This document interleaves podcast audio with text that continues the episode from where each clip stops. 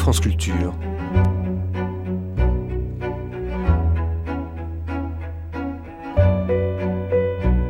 France Culture la nuit, une mémoire radiophonique. Adieu, mon père, nous partons. L'aventure commence. Je me mets en route pour la zone fermée du pays des neiges. Première page du livre Voyage d'une Parisienne à Lhasa, paru en 1927, d'Alexandra Davinel. Voyage au Tibet, raconté aussi en 1955 sur la radio-télévision française chaîne nationale par l'aventurière écrivain 30 ans après son exploit, première occidentale à Lhasa en 1924. Série d'entretiens avec Michel Manol en neuf épisodes dans l'émission Le Tibet tel que je l'ai vu, à écouter tout de suite, septième émission diffusée le 7 février 1955 sur le bouddhisme au Tibet, racontée par cet orientaliste, spécialiste des religions asiatiques, et huitième émission diffusée le 14 février 1955 autour des phénomènes singuliers qui se produisent au Tibet, les lamas, la magie là-bas. Bon voyage.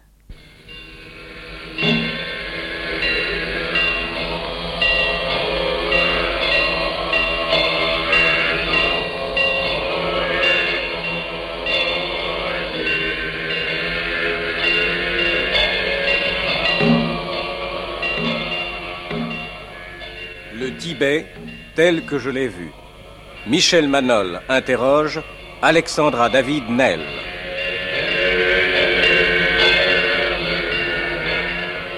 Montage radiophonique Harold Portenoy.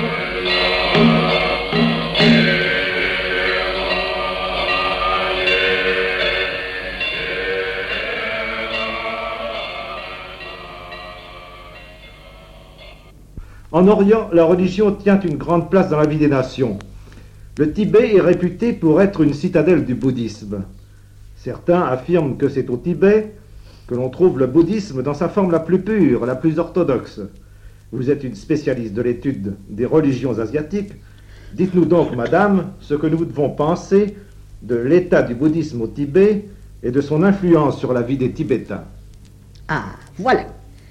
Je vais encore une fois devoir vous dire qu'au sujet de la religion, comme à celui de beaucoup d'autres choses, les étrangers comprennent très mal la situation au Tibet.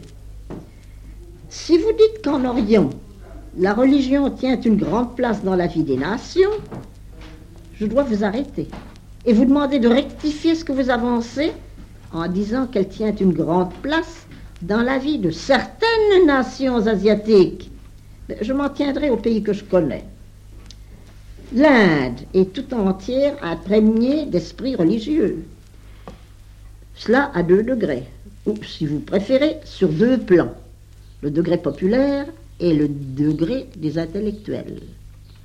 Les jaunes, en Chine particulièrement, sont par tempérament religieux. Le nombre de temples bouddhistes et taoïstes que nous rencontrons en Chine ne doit point nous induire en erreur à ce sujet. Les gens qui les fréquentent conçoivent la religion d'une façon tout à fait différente de celle qui accourt dans nos pays. Allez-vous me dire que le Tibet situé entre la Chine et l'Inde tient des deux? Non, pas tout à fait. Les Tibétains sont foncièrement des jaunes. Ils n'ont jamais éprouvé ce sentiment de dévotion mystique que les Indiens appellent bhakti et qui est si répandu chez eux. Chez les Tibétains, nous trouvons dans les sphères les plus hautes de l'intelligentsia un bouddhisme purement philosophique, tandis que les masses sont simplement chamanistes, malgré le vernis de phraséologie bouddhiste qui recouvre ce chamanisme. Nous trouvons, d'autre part, un débordement sentimental d'amour de tous les êtres. Dans les légendes pieuses, les faits extravagants illustrant la pratique de cet amour abondent. Tenez, je vais vous en citer une. À la porte d'une ville, un chien est couché. La misérable bête est couverte de plaies infectées. Un dévot passe. Il voit la pauvre bête. Comment la soulager? Il coupe un morceau de sa chair, la pose sur le chien, et quelle est son idée?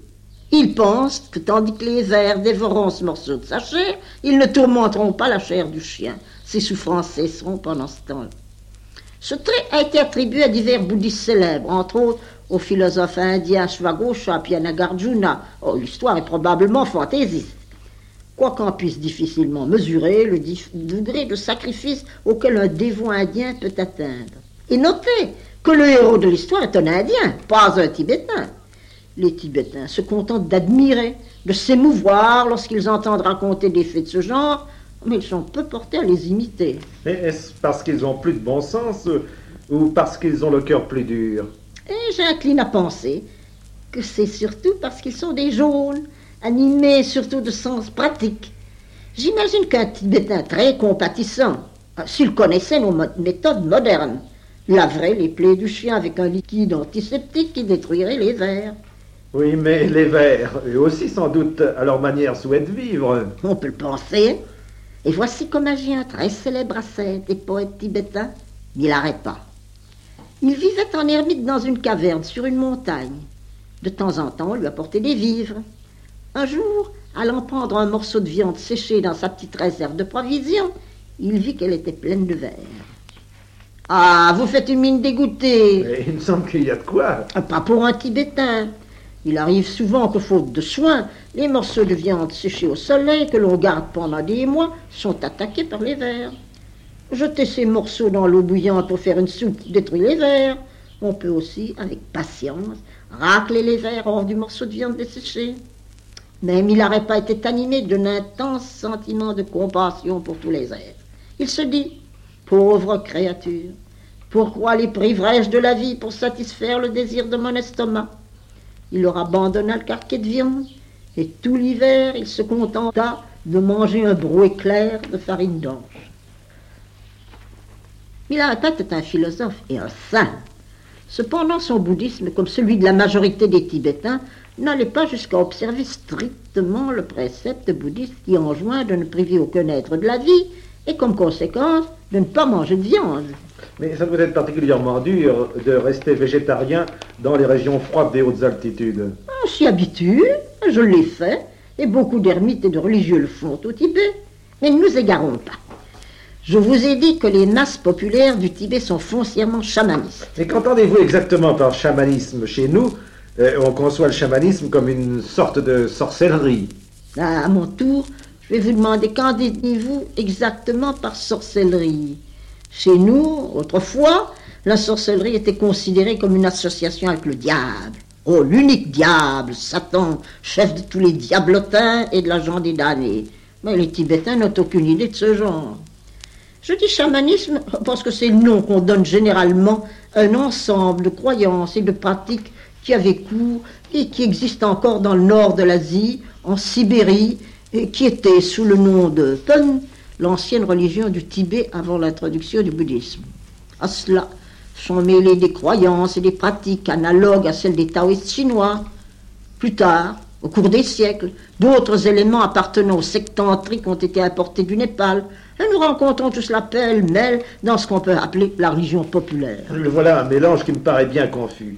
Comment les Tibétains assortissent-ils tout ça? Comment le culte s'organise-t-il entre tous ces éléments différents À qui les Tibétains adressent-ils leurs prières, leur adoration Vous avez vu de près leurs exercices religieux.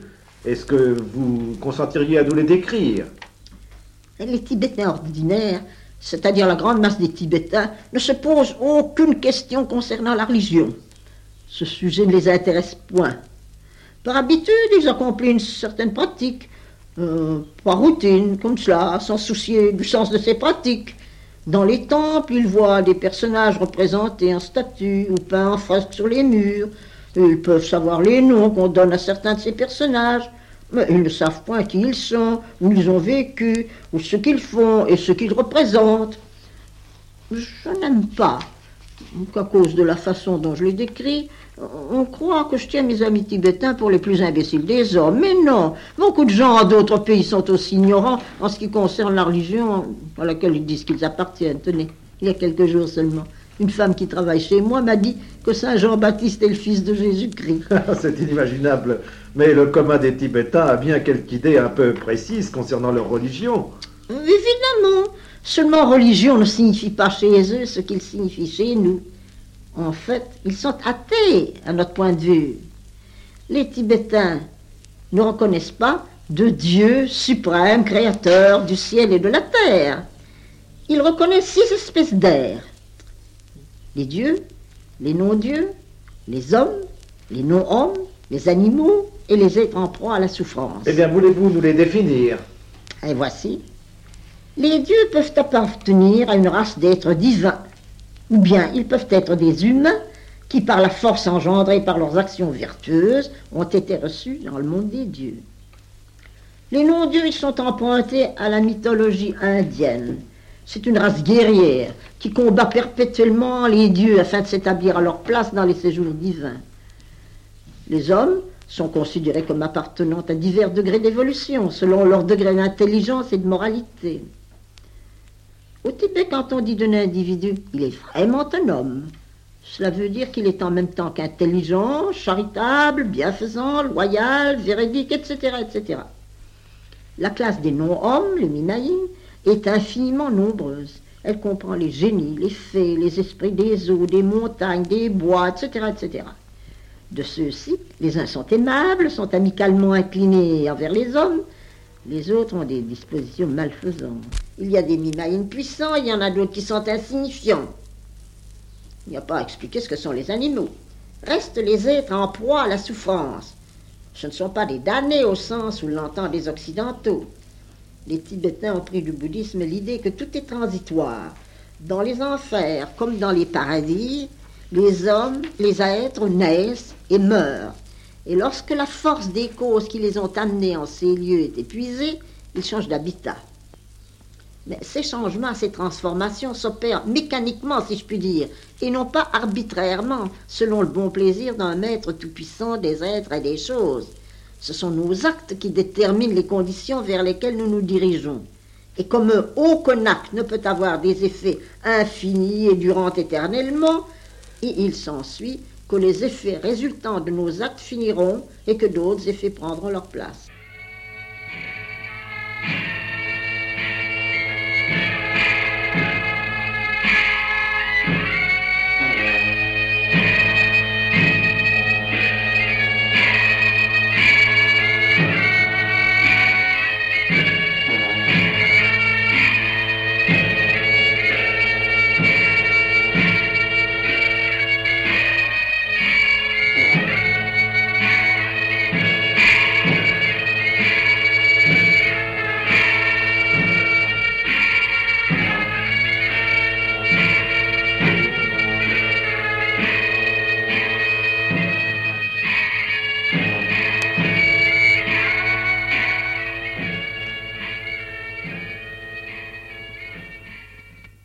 Génies locaux, aux fées, est-ce qu'il y a des Tibétains qui prétendent avoir vu ces personnages d'un autre monde? Oserais-je demander si vous avez vu des génies ou des fées dans vos promenades à travers le Tibet?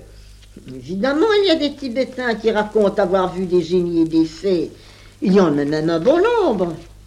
Il est impossible, quand on croit fermement à l'existence d'une chose, que celle-ci ne tente pas à se manifester par une forme physique. Eh bien, j'insiste, en avez-vous vu, vous, personnellement? Je vous ferai rire hein, si je vous disais oui. Ah, c'est un secret. Mais pour ne pas vous décevoir tout à fait, je vous dirais que j'ai habité un endroit tout à fait solitaire, dans les montagnes, où l'on entendait de la musique. Le vent, tourbillonnant à travers les montagnes, produisait peut-être ce phénomène. Mais ce vent jouait de la flûte.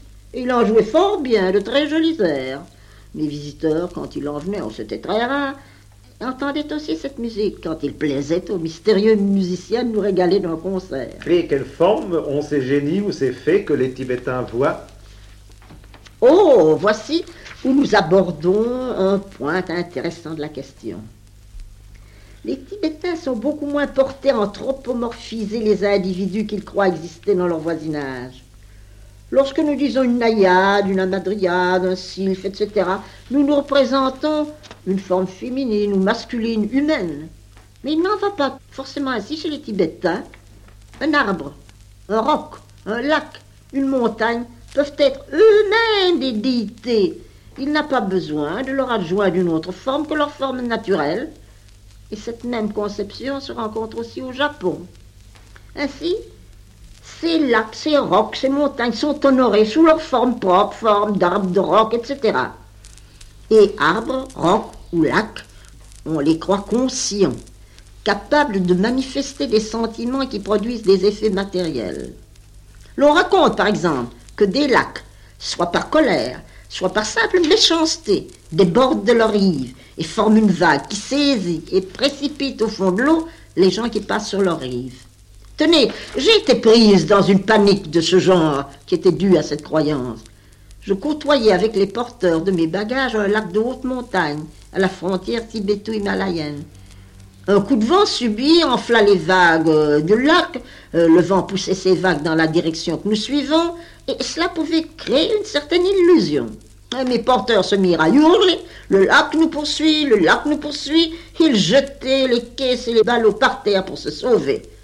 Heureusement, le sentier était étroit et j'étais à cheval. Je me plaçais en travers, leur barrant le passage, mais cela n'eut pas suffi.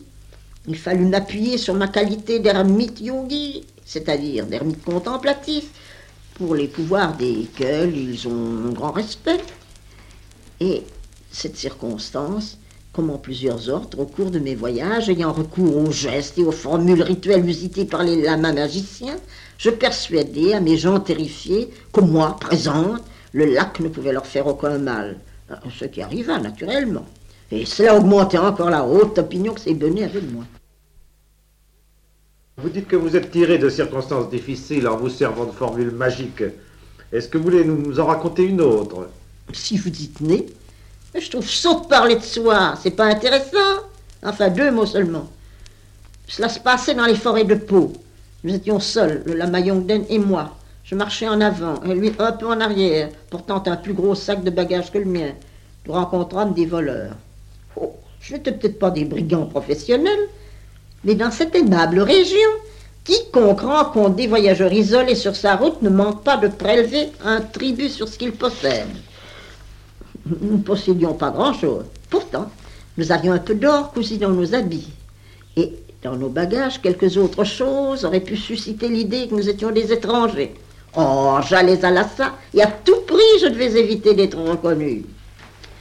Les popins me laissèrent passer, mais ils arrêtèrent Yongden et exigèrent que celui-ci déballât son sac et en laissa examiner le contenu. Bien entendu, ils voulaient y prendre ce qui serait à leur convenance. Yongden, qui portait un costume de lama, leur dit qu'ils étaient des impies de s'attaquer à un religieux pèlerin et il montra deux pièces d'argent chinoises qu'il disait avoir reçues comme honoraire d'un service religieux qu'il avait célébré. Il assurait qu'il ne possédait rien d'autre. En même temps, il me criait de loin Mère, ils m'ont pris nos deux pièces, ils veulent fouiller nos bagages. Les pièces de monnaie, je m'en moquais. Mais je craignais qu'ils ne veuillent voler la robe que Yongdeng possédait et l'or qui y était cousu, ce qui aurait conduit une investigation à notre sujet. Alors, je me mis à hurler. Ah, vous verrez ce qu'il en coûte de vous attaquer à l'épouse initiée d'un magicien Nakpa. Et j'évoquai les plus terribles des déités avec qui les Nakpa, les magiciens noirs, passent pour avoir des relations occultes. En même temps, j'exécutais une danse rituelle avec les gestes classiques connus des Tibétains. Et je crois vraiment que ma représentation était réussie, très impressionnante au cœur d'une forêt. Dans tous les cas, les voleurs furent impressionnés. Ils rendirent les deux pièces d'argent, me prièrent de ne pas les livrer au Dieu terrible, sollicitèrent ma bénédiction et celle de Yongden et s'en allèrent.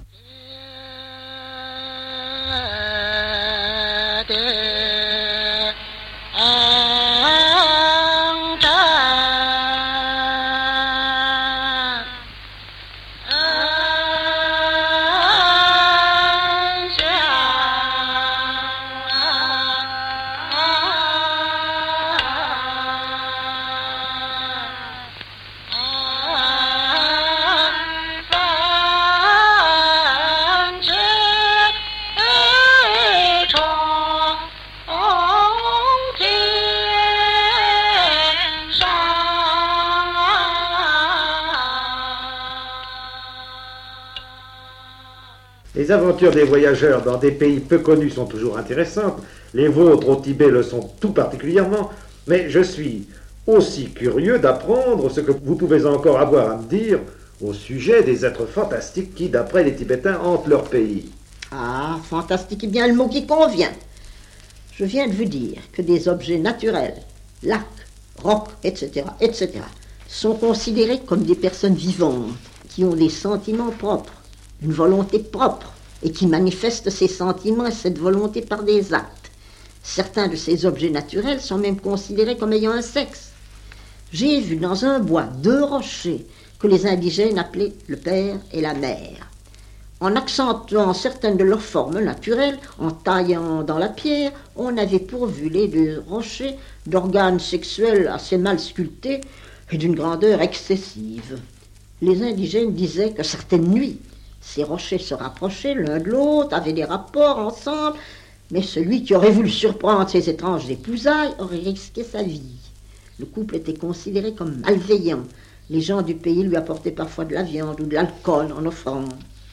Il arrivait, mais très rarement, qu'un sorcier alla passer quelques semaines au près de ces rochers, espérant recevoir d'eux une initiation secrète. Au Japon, certains rocs aussi sont dénommés le mari et la femme, mais il m'a semblé que ce nom leur venait de ce qu'ils s'élevaient l'un près de l'autre. Je n'ai jamais entendu dire qu'on supposait qu'ils s'épousaient réellement.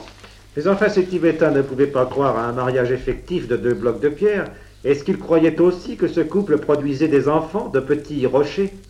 Il ne fallait pas trop les interroger au sujet de ces rocs vivants. Ils en avaient peur, ils n'aimaient point parler d'eux.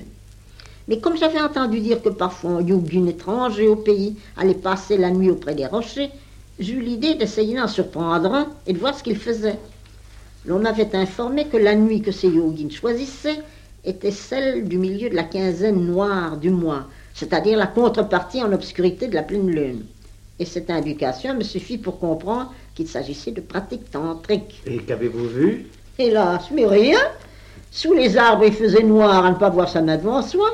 Je connaissais le chemin, mais par précaution, je m'étais muni d'une lampe électrique que j'allumais de temps en temps, le moins souvent possible, de crainte que si quelqu'un devait venir, il ne s'en aille en voyant de la lumière. Personne ne vint, et j'en fus pour mes frais. Les rochers, vivants ou non, ont dû se moquer de moi. Mais vous m'avez demandé si ces époux donnaient naissance à de petits rochers. J'ai interrogé là-dessus une sorte de sorcier qui passait pour être très au courant des mœurs de ces êtres bizarres. Il m'a dit L'épouse rocher n'accouche pas de petits rochers. Elle émet des vapeurs, des espèces de brouillards. Et ces brouillards flottent et s'en vont au loin où ils deviennent des rochers. Et voilà, je t'ai renseigné. J'imagine que ces brouillards destinés à devenir des rochers devaient graduellement se durcir et qu'il ne faisait pas bon de se heurter à eux par hasard. On pouvait s'y casser le nez. Eh oui, tout cela est absurde et nous fait rire chez nous, où routes et paysages sont éclairés pendant la nuit par des lampes électriques, où nous sommes entourés de voisins. Mais cela prend un autre aspect dans les solitudes tibétaines du genre de celles que j'ai parcourues. Oui, oui, j'imagine bien que ces gens peuvent avoir de singulières visions, et comme ils sont ignorants, ils bâtissent à leur sujet des contes fantastiques. Avez-vous connu d'autres rochers vivants, d'autres brouillards animés? Connu n'est peut-être pas le terme exact. J'en ai entendu parler quand je me renseignais sur les croyances populaires. En dehors de ces brouillards destinés à devenir des rochers, il y en a d'autres. Cela sont de véritables individus, dénués de solidité, aux concours et changeants, tout pareil à de la brume ou à de la vapeur. Un homme peut passer à travers eux, mais c'est dangereux pour lui soit que le monstre, sans solidité, ait la volonté de lui faire du mal, soit que de sa nature, il dégage des émanations nocives. Des gens déclarent d'autre part avoir rencontré dans des endroits déserts des blocs solides, ambulants. Mais les Tibétains ne sont pas sans se poser des questions au sujet de ces sortes de démons extravagants. Et n'existe-t-il pas d'explication à leur sujet? Le commun des Tibétains, comme le commun des gens de partout, ne se pose pas de questions. Ils croient, il a peur, il se réjouit, il espère, etc., de façon purement animale. Des explications. Mais si on en donne, mais ceux qui les donnent et ceux à qui on les donne sont un échelon d'intellectualité au-dessus de celui des masses. Et que leur explique-t-on à cela Voyons, si moi je serais capable de comprendre les explications. Et vous pouvez toujours essayer. Hmm. Il est expliqué, je viens de vous le dire, que le brouillard, le roc, le lac, peut-être soit un individu conscient qui a naturellement cette forme-là, comme nous avons la forme humaine, comme un crocodile a la forme d'un crocodile. Ou bien brouillard, rocher qui marche, etc. Peut-être une apparition illusoire, créée par un magicien, ou par un être appartenant à un autre monde, un dieu ou un démon. Troisième alternative, la forme insolite, brouillard, rocher ou n'importe quelle autre forme qui apparaît peut être un individu magique, ce que les Tibétains appellent un tulpa. Par sa volonté, un magicien l'a émis hors de lui-même, l'a formé en le fabriquant avec de la matière dans un état plus ou moins subtil. Quatrième alternative, ce sont des hommes qui consciemment ou inconsciemment projettent de telles formes et les rendent visibles aux autres. Ah, nous débordons maintenant du terrain de la religion populaire. Nous entrons dans celui de l'occultisme tibétain. Et eh, ça, je pourrais vous en parler un autre jour. Mais pour terminer avec ces rocs fantastiques et malfaisants, je relaterai une horrible croyance. Il s'agit de rocs anthropophages. Ah, quelle nouvelle horreur allez-vous encore me décrire? Ah, une véritable horreur en vérité. Je vous ai dit que lacs, arbres, rochers peuvent être considérés comme de véritables individus. Mais comme dans les mythologies occidentales, ils peuvent aussi être considérés comme les demeures de génies et d'autres êtres analogues. Quant aux rocs anthropophages, les idées sont partagées. Le plus grand nombre croit que ces rocs sont les gardes-mangers de démons qui se saisissent des individus humains, principalement de jeunes garçons, pour les dévorer quand il leur plaira. Un plus petit nombre de gens croient que le roc lui-même happe les individus à leur passage les enferme en lui et les digère à loisir. Les indigènes racontent que l'on voit parfois sortir d'une crevasse de rocher un pied une main d'un corps qui s'est trouvé être trop volumineux pour être incorporé tout entier. Des gens, entre autres un ermite que j'ai bien connu, racontaient avoir vu cela. Il aurait été inutile de tenter de fendre le roc pour en tirer la victime. Elle était probablement morte, probablement en partie dissoute, digérée, ou bien le propriétaire de ce singulier garde-manger avait déjà prélevé un morceau du corps pour son repas. Et puis, faute d'outils adéquats pour fondre un roc, oh, ben, ce n'était guère possible à de pauvres pasteurs vivant sous la tente ou à des paysans de religion reculée. Mystère, demeurer mystère.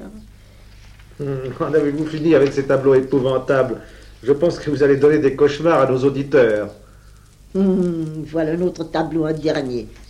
Mais ceci est un rite concerne ce que vous appelleriez la sorcellerie ou la magie noire. Bien entendu, il n'est pratiqué que par une petite minorité d'initiés. Mais la masse des Tibétains croit que les effets attribués à ce rite sont réels. Des Ngakpa, qui m'en ont parlé, affirment avoir vu le phénomène se produire. Il existe plusieurs variétés de ce rite qui s'appelle Roland. Roland signifie le cadavre qui se dresse. Voici une de ces variétés. Le célébrant du rite est enfermé seul, avec un cadavre, dans une chambre obscure. Il doit s'étendre de tout son long sur le cadavre, ses membres sur les membres du mort, sa bouche sur la bouche du mort, et en même temps il répète sans interruption une formule magique. Au bout d'un temps plus ou moins long, le cadavre commence à se remuer. Il se lève, il cherche à s'échapper. Le sorcier doit le saisir fortement entre ses bras, demeurant collé contre lui. Le mort s'agite de plus en plus, il saute, il fait des bonds, le sorcier doit rester attaché à lui, sans que sa bouche cesse d'être en contact avec celle du mort. La langue du cadavre pointe alors entre ses lèvres, et c'est le moment dangereux. Le sorcier doit saisir la langue du mort entre ses dents et l'arracher. S'il réussit, le cadavre se change en un bloc d'or, et la langue devient un instrument magique au moyen duquel le sorcier peut accomplir les exploits les plus merveilleux. Euh, si le sorcier ne réussit pas, il tombe mort. Le cadavre s'échappe et devient un fantôme meurtrier. J'ai connu un homme qui affirmait avoir pratiqué ce rite. Il le décrivait d'une façon réalistique à vous donner la chair de poule. Il me montra un morceau de viande noirâtre, racornie, qui pouvait avoir été une langue, mais je n'en étais pas très certain. Mais que voilà une répugnante sorcellerie. Est-ce des Chinois que les Tibétains l'ont apprise? Ce n'est certainement pas du bouddhisme. Toutes les sorcelleries, les nôtres aussi au Moyen Âge, se sont corrompus dans des rites horribles et répugnants. Il y a beaucoup à dire à ce sujet, je ne peux pas l'aborder. Ce n'est pas des Chinois que les Tibétains ont appris leur sorcellerie. Ils l'ont emprunté au culte tantrique sivaïste du Népal. Des Chinois, la religion populaire a pris un équivalent du culte des ancêtres. Devenu au Tibet le culte des dieux de la lignée paternelle et des dieux de la lignée maternelle.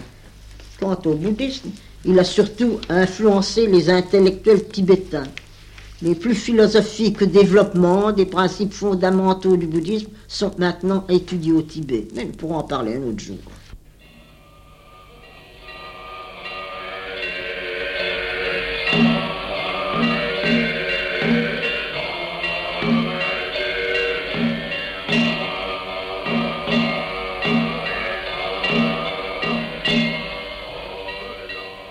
C'était le Tibet tel que je l'ai vu. Michel Manol a interrogé Alexandra David Nel.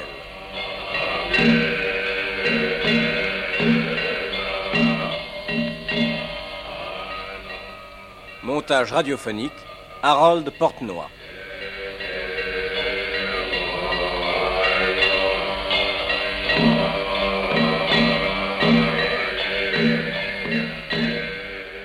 Vous écoutez Le Tibet tel que je l'ai vu en 1955 avec Alexandra Davinel, tout de suite huitième émission, diffusée le 14 février 1955.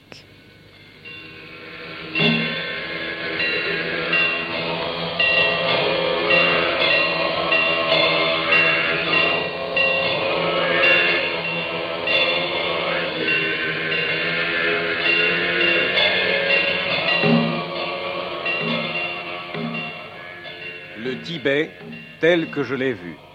Michel Manol interroge Alexandra David Nel.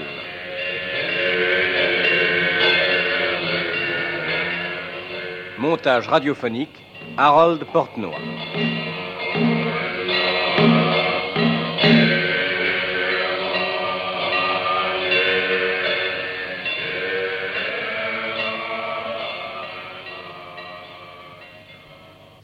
Vous m'avez parlé, madame, de beaucoup de choses. Mais il reste un point que vous n'avez pas touché, et c'est précisément celui qui intrigue un grand nombre de gens de nos pays. Il s'agit des phénomènes singuliers qui se produisent au Tibet. Et on a fait au lama tibétain une réputation fantastique de magicien. Il passe, dit-on, par des initiations dans lesquelles on leur révèle de mystérieuses sciences. Je voudrais savoir ce qu'il y a de vrai dans tout cela. Je ne veux pas me montrer trop présomptueuse. Je crois pourtant que je puis faire la lumière sur ce qui concerne le côté mystérieux du Tibet qui a fourni tant de charlatans et qui leur a fourni un prétexte pour faire des dupes. Je ne me flatte pourtant pas que les explications que j'ai données dans plusieurs livres, telles que Initiation lamaïque et parmi les mystiques et les magiciens du Tibet, et celles que je pourrais encore donner, empêcheront les amateurs de prodiges saugrenus de se laisser berner par des contes fantastiques qu'on leur débitera. Un lama tibétain me disait un jour Enseignez quelque chose de raisonnable aux gens, ils baillent ou ils s'en vont. Racontez-leur des fables, ils vous écoutent bouche fascinés. Mais je n'ai pas l'intention de vous raconter des fables. Donc, si vous le voulez bien, nous procéderons par ordre. Vous avez mentionné des phénomènes singuliers, parlons de phénomènes. Bon, je vous écoute. Avez-vous été témoin de phénomènes? Car c'est votre expérience personnelle qui m'intéresse le plus. Ah, phénomène. Voilà un terme dont on se sert pour désigner un tas de choses. Strictement parlant, tout ce qui apparaît, tout ce qui est perçu par nos sens ou par notre esprit est un phénomène. Nous disons par exemple les phénomènes météorologiques, la pluie, la grêle, etc. Ah non, ne faites pas un geste pour me dire qu'il ne s'agit pas de cela, ben, je le sais bien. Quand on dit les phénomènes que l'on peut voir au Tibet, on entend des faits extraordinaires, des faits anormaux, des faits qui contredisent, qui violent tout ce que nous croyons être les lois naturelles. Mais après tout, qu'est-ce que nous savons des lois naturelles? Est-ce que nous sommes complètement instruits de toutes les lois naturelles? Et est-ce que nous connaissons tous les effets que l'on peut obtenir en combinant certaines lois naturelles? Voilà ce qu'un Tibétain instruit vous dirait s'il était ici et s'il savait le français. Eh bien, moi qui ne suis pas tibétaine, mais qui ai vécu pendant longtemps parmi les Tibétains et qui connais bien leur mentalité, je puis vous dire que quoi que ce soit que vous puissiez considérer comme extraordinaire, surprenant, anormal, ne paraît rien de tout cela à un Tibétain. Mais comment cela S'il voit quelque chose qu'il n'a jamais vu, quelque chose qui n'est jamais arrivé, est-ce que cela ne le surprend pas, ne l'émerveille pas? Pas du tout. Il dit Hapsi C'est un terme qui indique que l'on ne s'attendait pas à voir ce que l'on voit ou à entendre ce que l'on entend. Dans des occasions où il s'agit de quelque chose de plus considérable, le tibétain dit Kéma à peu près l'équivalent de ce que nous exprimerons en disant Voyez donc cela Ou encore Yatsen qui signifie merveille. Mais il ne faut pas s'y tromper. Ces différentes exclamations n'indiquent pas que l'homme qui les profère est confondu de stupeur, oh, pas du tout. Son sentiment est Tiens, voilà quelque chose de bien fait, de bien habilement fait. Un magicien qui produira devant un Tibétain ce que vous appelez un phénomène sera considéré par le Tibétain comme un homme très savant qui sait faire des choses que les autres ne savent pas faire. Mais il ne sera jamais considéré comme un être manigançant les forces surnaturelles. Le Tibétain pense au fond de lui-même que tout ce qui se conçoit peut être réalisé, matérialisé. Si les hommes ont conçu l'idée de la marche sur l'eau, c'est que marcher sur l'eau est possible, il n'y a qu'à savoir s'y prendre. Ainsi, on ne parle pas au Tibet de phénomènes surnaturels, mais seulement de faits qui se produisent moins souvent que les faits habituels. Et ces faits peuvent être produits par quiconque sait comment s'y prendre, et qui probablement aussi possède dans son organisme des instruments naturels qui permettent de produire ces effets. Mettons, il faut une cloche ou un objet sur lequel frapper pour produire un son. Il faut un organe de l'ouïe pour entendre, un œil pour voir. De même, il est nécessaire que nos organes naturels soient développés et que nous possédions d'autres sens pour qu'en utilisant ces moyens naturels d'une façon appropriée, nous puissions produire des résultats différents des résultats courants habituels. Voyez donc l'idée de phénomènes anormaux extravagants lorsqu'il s'agit du Tibet.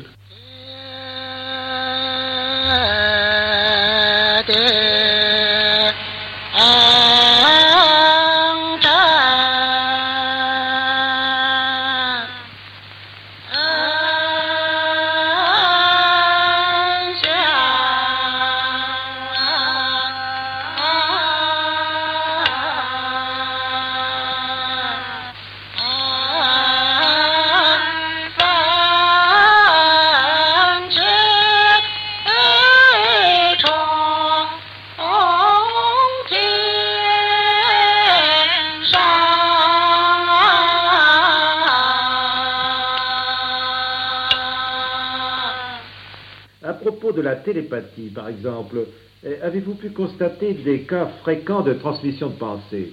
La télépathie paraît jouer au Tibet un rôle analogue à celui que la télégraphie sans fil joue chez nous. Nous parlons d'ondes. Les Tibétains disent envoyer un message sur le vent. Lung kitengla. Lung signifie le vent et aussi l'air. Certains de ces phénomènes, mais gardons terme de phénomène puisqu'il est employé d'ordinaire, certains de ces phénomènes se produisent spontanément, sans qu'ils soient consciemment voulus par celui qui envoie le message ou par celui qui le reçoit. Je dis qu'ils ne sont pas consciemment voulus, mais il se peut que le désir d'envoyer le message existe dans le subconscient de l'individu qui l'envoie. On peut se le demander. Parfois, j'ai constaté la transmission de pensée en recevant des messages inattendus qui par la suite se révélaient avoir été voulus. J'ai essayé avec un certain succès de communiquer en pensée à distance. Il s'agissait souvent d'ordres à exécuter. en général, ce qui attire les gens de nos pays et qui entendent parler du Tibet, c'est qu'on y enseigne des sciences extraordinaires dans des décors qui ne sont pas moins extraordinaires et qui sont pleins de mystères. Quant aux doctrines philosophiques que les lettrés tibétains professent, il n'y a guère qu'une minorité de spécialistes qui s'y intéressent. Mais vous avez traité de ces doctrines dans plusieurs de vos livres, le bouddhisme, ses doctrines et ses méthodes, euh, les enseignements secrets dans les sectes bouddhistes tibétaines, euh, initiation lamaïque, hum, texte euh, tibétain inédit, parmi les mystiques et les magiciens du Tibet. Tenons-nous-en au phénomène dont vous avez été témoin au Tibet. Eh bien, je vous dirais par exemple que j'ai vu des gens à des endroits où ils n'étaient pas. Si c'était là une hallucination, elle était partagée, puisque au même moment, d'autres personnes ont vu la même chose que moi. Voici un de ces faits. Je séjournais dans un petit monastère, c'est-à-dire que j'y campais. J'habitais une grande tente que j'avais plantée dans une vaste cour, à quelque distance du temple, dont une partie servait de logis à un lama. Ce lama passait pour être magicien. Il venait fréquemment l'après-midi s'asseoir dans ma tente, boire du thé, causer avec moi. Mes domestiques logeaient à l'autre bout de la cour, près de la pièce qui me servait de cuisine et d'entrepôt pour les provisions. Une après-midi, j'avais été dans cette cuisine pour y prendre dans les caisses qui étaient déposées de la farine, du riz et d'autres choses que je donnais aux cuisiniers pour nos repas de la semaine. J'étais sorti de la cuisine et je marchais vers ma tante. Le cuisinier marchait à côté de moi. Il devait encore prendre différentes choses dans les coffres que je gardais dans ma tente. Les rideaux de la tente étaient grands ouverts. Je vis distinctement le lama assis sur une chaise près de ma table pliante. Il paraissait m'attendre. Cela n'avait rien qui puisse m'étonner, puisque le lama venait souvent prendre le thé avec moi. Le cuisinier vit le lama aussi distinctement que je le voyais moi-même. Et je lui dis, Couchot, c'est le terme poli pour m'adresser à lama, Couchot est venu, retourne tout de suite faire du thé, je te donnerai plus tard ce dont tu as besoin. L'ordre était tout naturel, le garçon rebroussa chemin, et je continuai à m'avancer vers la tente. Tout à coup, je vois une sorte de mince rideau de brume s'ouvrir à la façon d'un rideau devant l'entrée béante de la tente. Et puis, je ne vois plus le lama. J'entrai dans la tente, il n'y avait personne. Peu après, le cuisinier arrivait portant un plateau avec du thé et des biscuits. Il se montra étonné en ne voyant pas le lama. Je ne voulais pas l'effrayer, alors je lui dis euh, Couchot n'avait pas le temps de rester, il est parti. Renseignement pris adroitement auprès des serviteurs du lama, il n'avait pas quitté sa chambre. Les Tibétains croient que les images peuvent tout aussi bien que les pensées se transmettre sur le vent ou à travers l'air, comme ils disent. Des Tibétains habitant la frontière chinoise et qui avaient connaissance de la radio, de la télévision, m'ont dit à ce sujet. Vous autres étrangers, vous avez besoin d'appareils compliqués pour produire ces effets. Chez nous, il y a des hommes qui peuvent produire les mêmes effets sans l'aide d'aucun appareil matériel.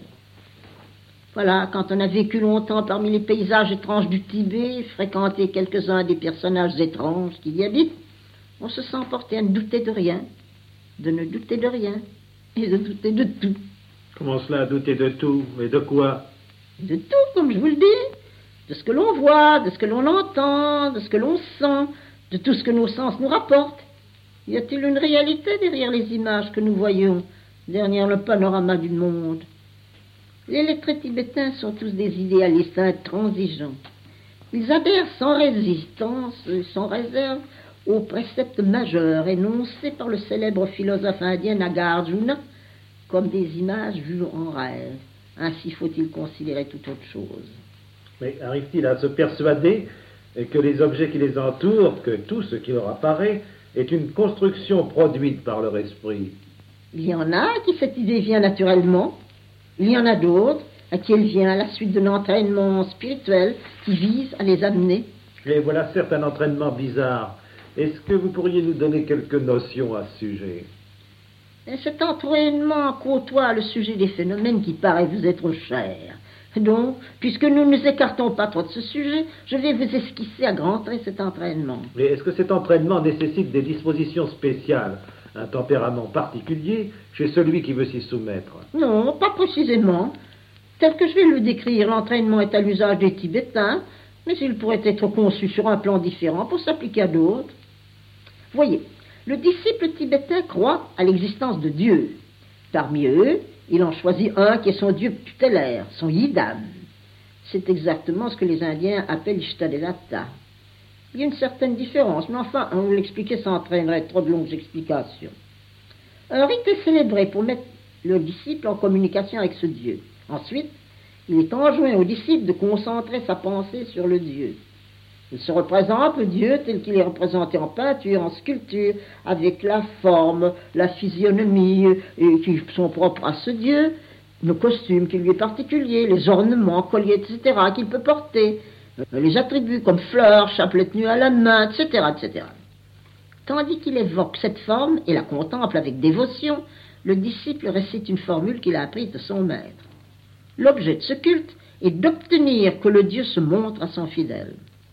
Des mois, des années peuvent s'écouler pendant que le Tibétain s'adonne à cette pratique, généralement dans un ermitage. Enfin, un jour, il annonce à son maître qu'il a eu une apparition du Dieu, mais très imprécise, très fugitive. Le maître dit ah, C'est bon signe et il engage l'élève à continuer. Beaucoup de temps s'écoule encore. Le Dieu finit par être très visible. Il est toujours présent dans l'ermitage. Le maître dit au disciple qu'il ne doit pas se contenter de la vue du Dieu. Il doit pouvoir toucher les pieds du Dieu en signe d'hommage. Il doit sentir les mains du Dieu se poser sur sa tête pour le bénir. Cela peut arriver, mais n'arrive pas toujours pour tous les disciples. Oh, je dois abréger. Il faut que le Dieu sorte de l'ermitage, qu'il se montre au grand jour, qu'il accompagne son fidèle quand celui-ci se déplace. Une minorité de disciples seulement parviennent jusque-là. Et la plupart de ceux qui ont réussi en sont infiniment heureux et se retirent dans des endroits isolés où ils pourront à loisir cohabiter avec leurs fantômes. Mais quelques-uns conçoivent des doutes. Après tout, ce Dieu qu'ils ont laborieusement formé ne serait-il pas un pur fruit de leur pensée le maître à qui ce doute s'exprimait, tant son disciple est-il possible qu'il se montre si ingrat envers le Dieu qui lui témoigne tant de bienveillance, qu'il demande le pardon du Dieu et continue à le vénérer? Du temps s'écoule, certains se repentent de leurs doutes et les rejettent. D'autres déclarent au maître, je suis convaincu que le Dieu n'était qu'une fabrication de mon esprit. À ceux-là, le maître dit, vous avez compris. Et ainsi, qu'il s'agisse d'un Dieu ou de n'importe quoi, toutes les images qui vous apparaissent sont de votre fabrication. Ne vous laissez pas duper par elles.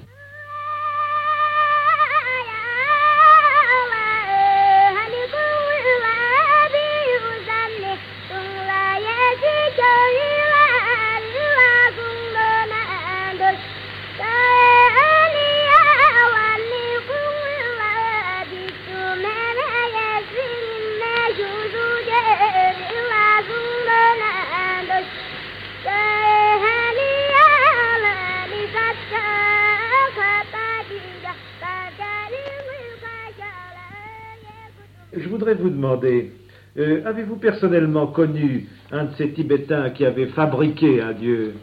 Hmm. C'est connu personnellement et aussi intimement qu'il est possible quelqu'un qui a fabriqué, oh non pas un dieu, c'était peut-être trop ambitieux, mais qui a fabriqué un lama. C'était moi. Vous avez fabriqué un lama? Mais comment? Mais donnez-nous la recette, je vous prie. La recette, je viens de vous en décrire les grandes lignes. Mais je vous conseille de ne pas tenter ce jeu. Il est dangereux est très capable de conduire à l'asile d'aliénés celui qui s'y livre sans être solidement armé contre lui. Moi, j'ai la manie des expériences, je veux tout expérimenter. J'ai donc voulu expérimenter la création du Dieu. Mais pour éviter le piège de l'hallucination, je n'ai pas tenté de créer un Dieu. Vous comprenez? Je fréquentais les temples, des monastères, je vivais entouré de statues et de peintures de déités. Il était naturel que leurs images hantent mon imagination. Je décidai donc de créer un personnage très banal, très inoffensif, un petit lama dodu et jovial. Je suis de longue date entraîné à tous les exercices des différents yogas. Mon petit lama ne tarda pas à prendre forme et je pus m'en amuser comme d'une marionnette. Les mois s'écoulèrent. Il advint que ma marionnette se montra quand je ne l'appelais pas, qu'elle fit des gestes que je n'avais pas commandés. Bref, ses velléités d'indépendance allèrent en s'accentuant. Je les observais, c'était curieux. Mais je fus contrainte de reconnaître que ma créature m'échappait. Le lama n'avait plus l'air jovial, il avait pris une physionomie narquoise, hostile. Il surgissait quand je l'attendais pas, s'asseyait devant moi à ma table. Je partis à ce moment en voyage à travers le Tchingri. Il me suivit.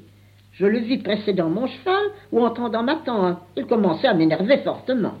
Enfin, un jour qu'il était assis dans ma tente, un pasteur arriva il m'apportait du beurre en cadeau.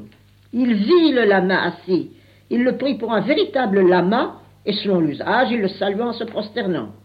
Ah, l'expérience était concluante, mais elle allait trop loin à mon gré. J'avoue que je ne sentais pas le désir de la continuer. Je résolus de tuer le fantôme. J'y réussis, mais après un temps assez long. Ma créature avait la vie dure. Votre histoire peut nous paraître amusante quand on l'entend raconter parmi la foule dans une de nos grandes villes, mais dans les solitudes du Tibet, mhm, elle doit être propre à donner le frisson. Mais à propos de phénomènes, je voudrais vous demander, madame, comment les Tibétains conçoivent-ils le grand phénomène qu'est la mort? Les théories concernant la mort et son au-delà sont nombreuses au Tibet. Chacune d'elles reflète les croyances, les tendances de ceux qui les professent. Quand je vous ai parlé de la croyance populaire aux réincarnations des Dalai Lama, je vous ai dit que la majorité des Tibétains ont conservé la croyance indienne en un esprit qui, à la mort de l'individu, passe dans un autre individu. C'est une croyance contraire à l'enseignement bouddhiste qui dénie l'existence d'un moi et d'un ego. Mais quoi qu'il en soit, la majorité des Tibétains croient qu'après leur mort, ils renaîtront sous une autre forme, une forme humaine, divine ou autre, selon les actes bons ou mauvais qu'ils auront accomplis au cours de leur existence. Mais ça paraît d'une justice satisfaisante. Évidemment. Et les gens indiens, tibétains ou autres qui croient à cette justice ne peuvent jamais arriver à comprendre comment les Occidentaux croient qu'il n'y a aucune cause morale derrière les différences qui font qu'un enfant naît aveugle ou chez des parents pauvres, tandis que notre a de bons yeux est né dans une famille opulente. Et quand se produit la naissance Est-ce immédiatement après la mort? Il y a nombre d'opinions différentes. Je ne puis pas les passer tout en vue.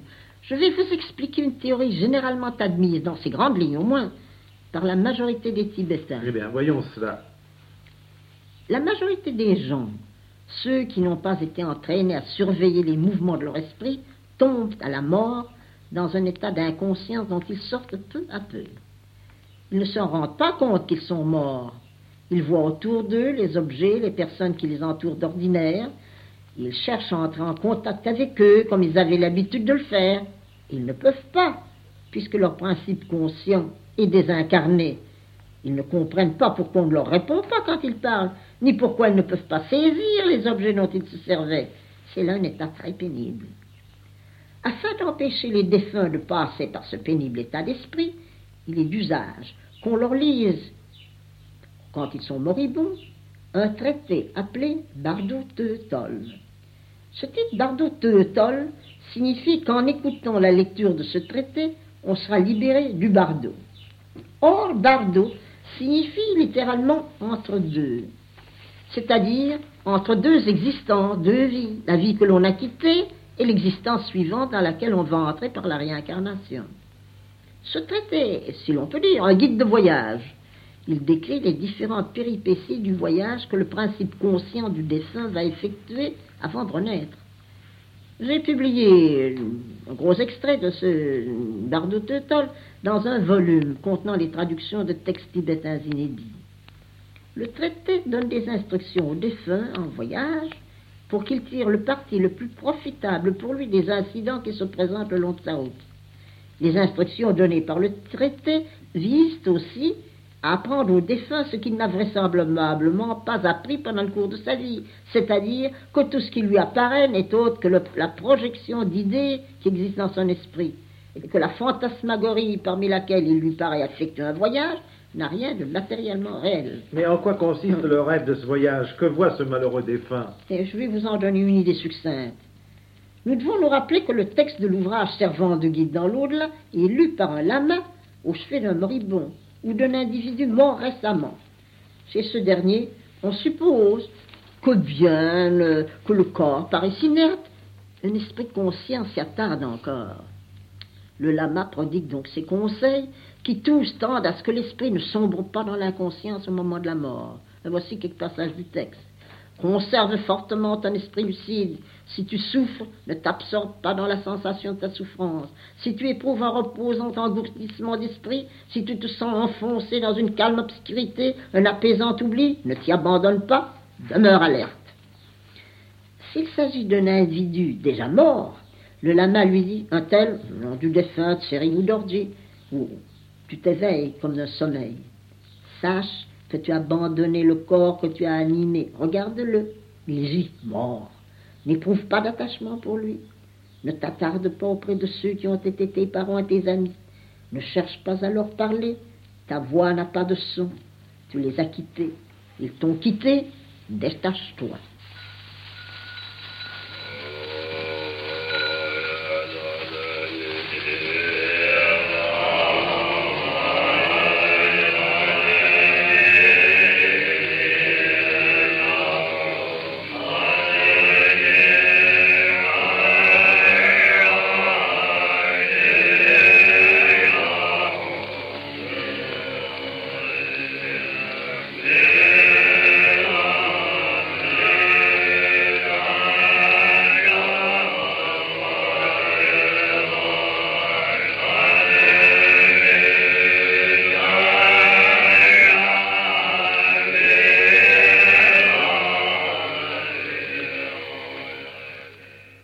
Quel genre d'avis le lama donne-t-il ensuite à l'esprit désincarné Ne m'avez-vous pas dit que le livre qu'il lui lit est une sorte de guide décrivant les étapes d'un voyage Je serais curieux de connaître le pays dans lequel le défunt va errer. Voilà. Sache que ce que tu appelais ta vie est un rêve meublé par des formes sans consistance. Maintenant, tu continueras à vivre des rêves, tantôt agréables, tantôt pénibles.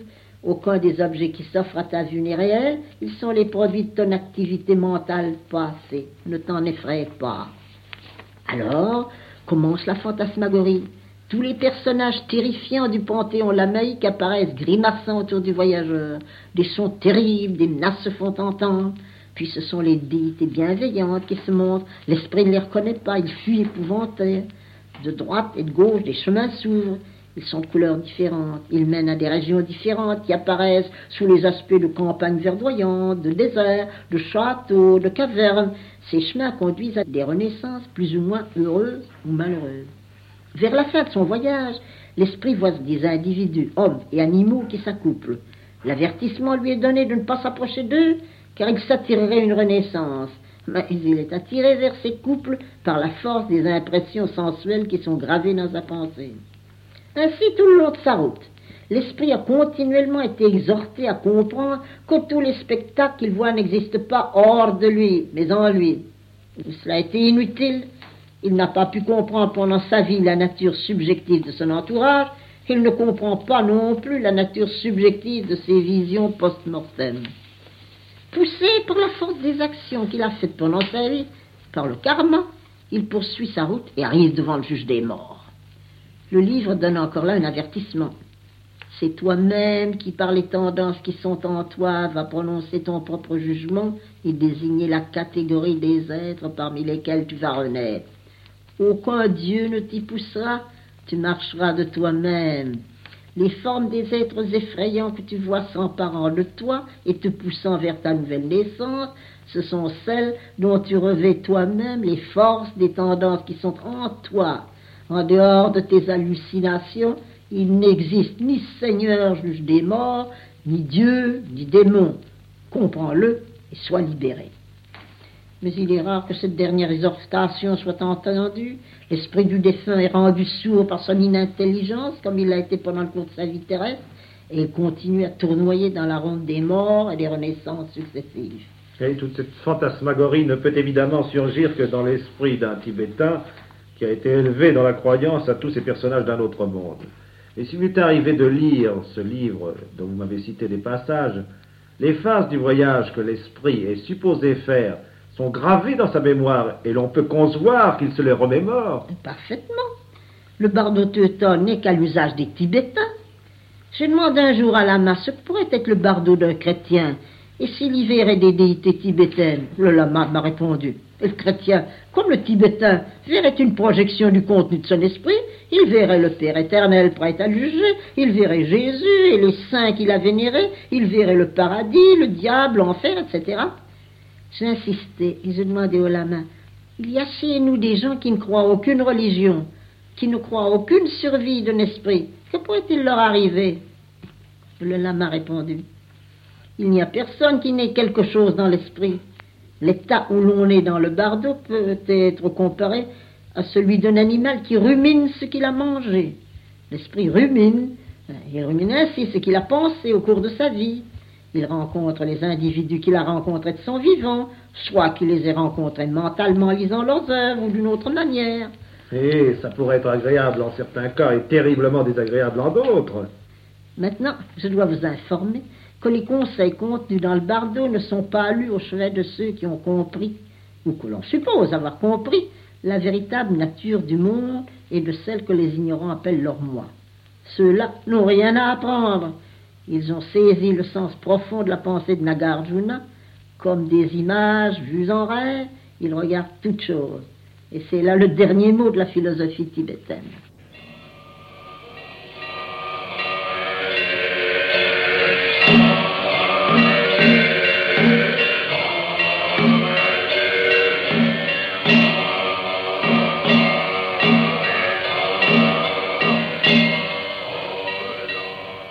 C'était Le Tibet tel que je l'ai vu. Michel Manol a interrogé Alexandra David Nel.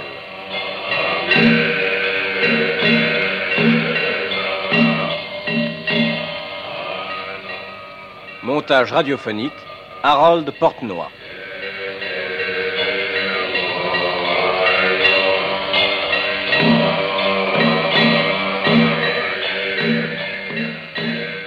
C'était Le Tibet tel que je l'ai vu avec Alexandra Davinel sur la radio-télévision française chaîne nationale en 1954-1955.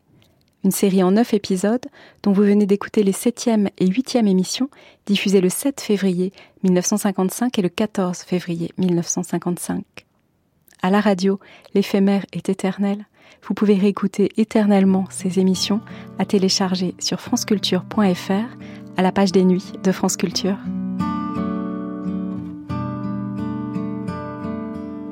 Clair, obscur, je n'aime rien tant que la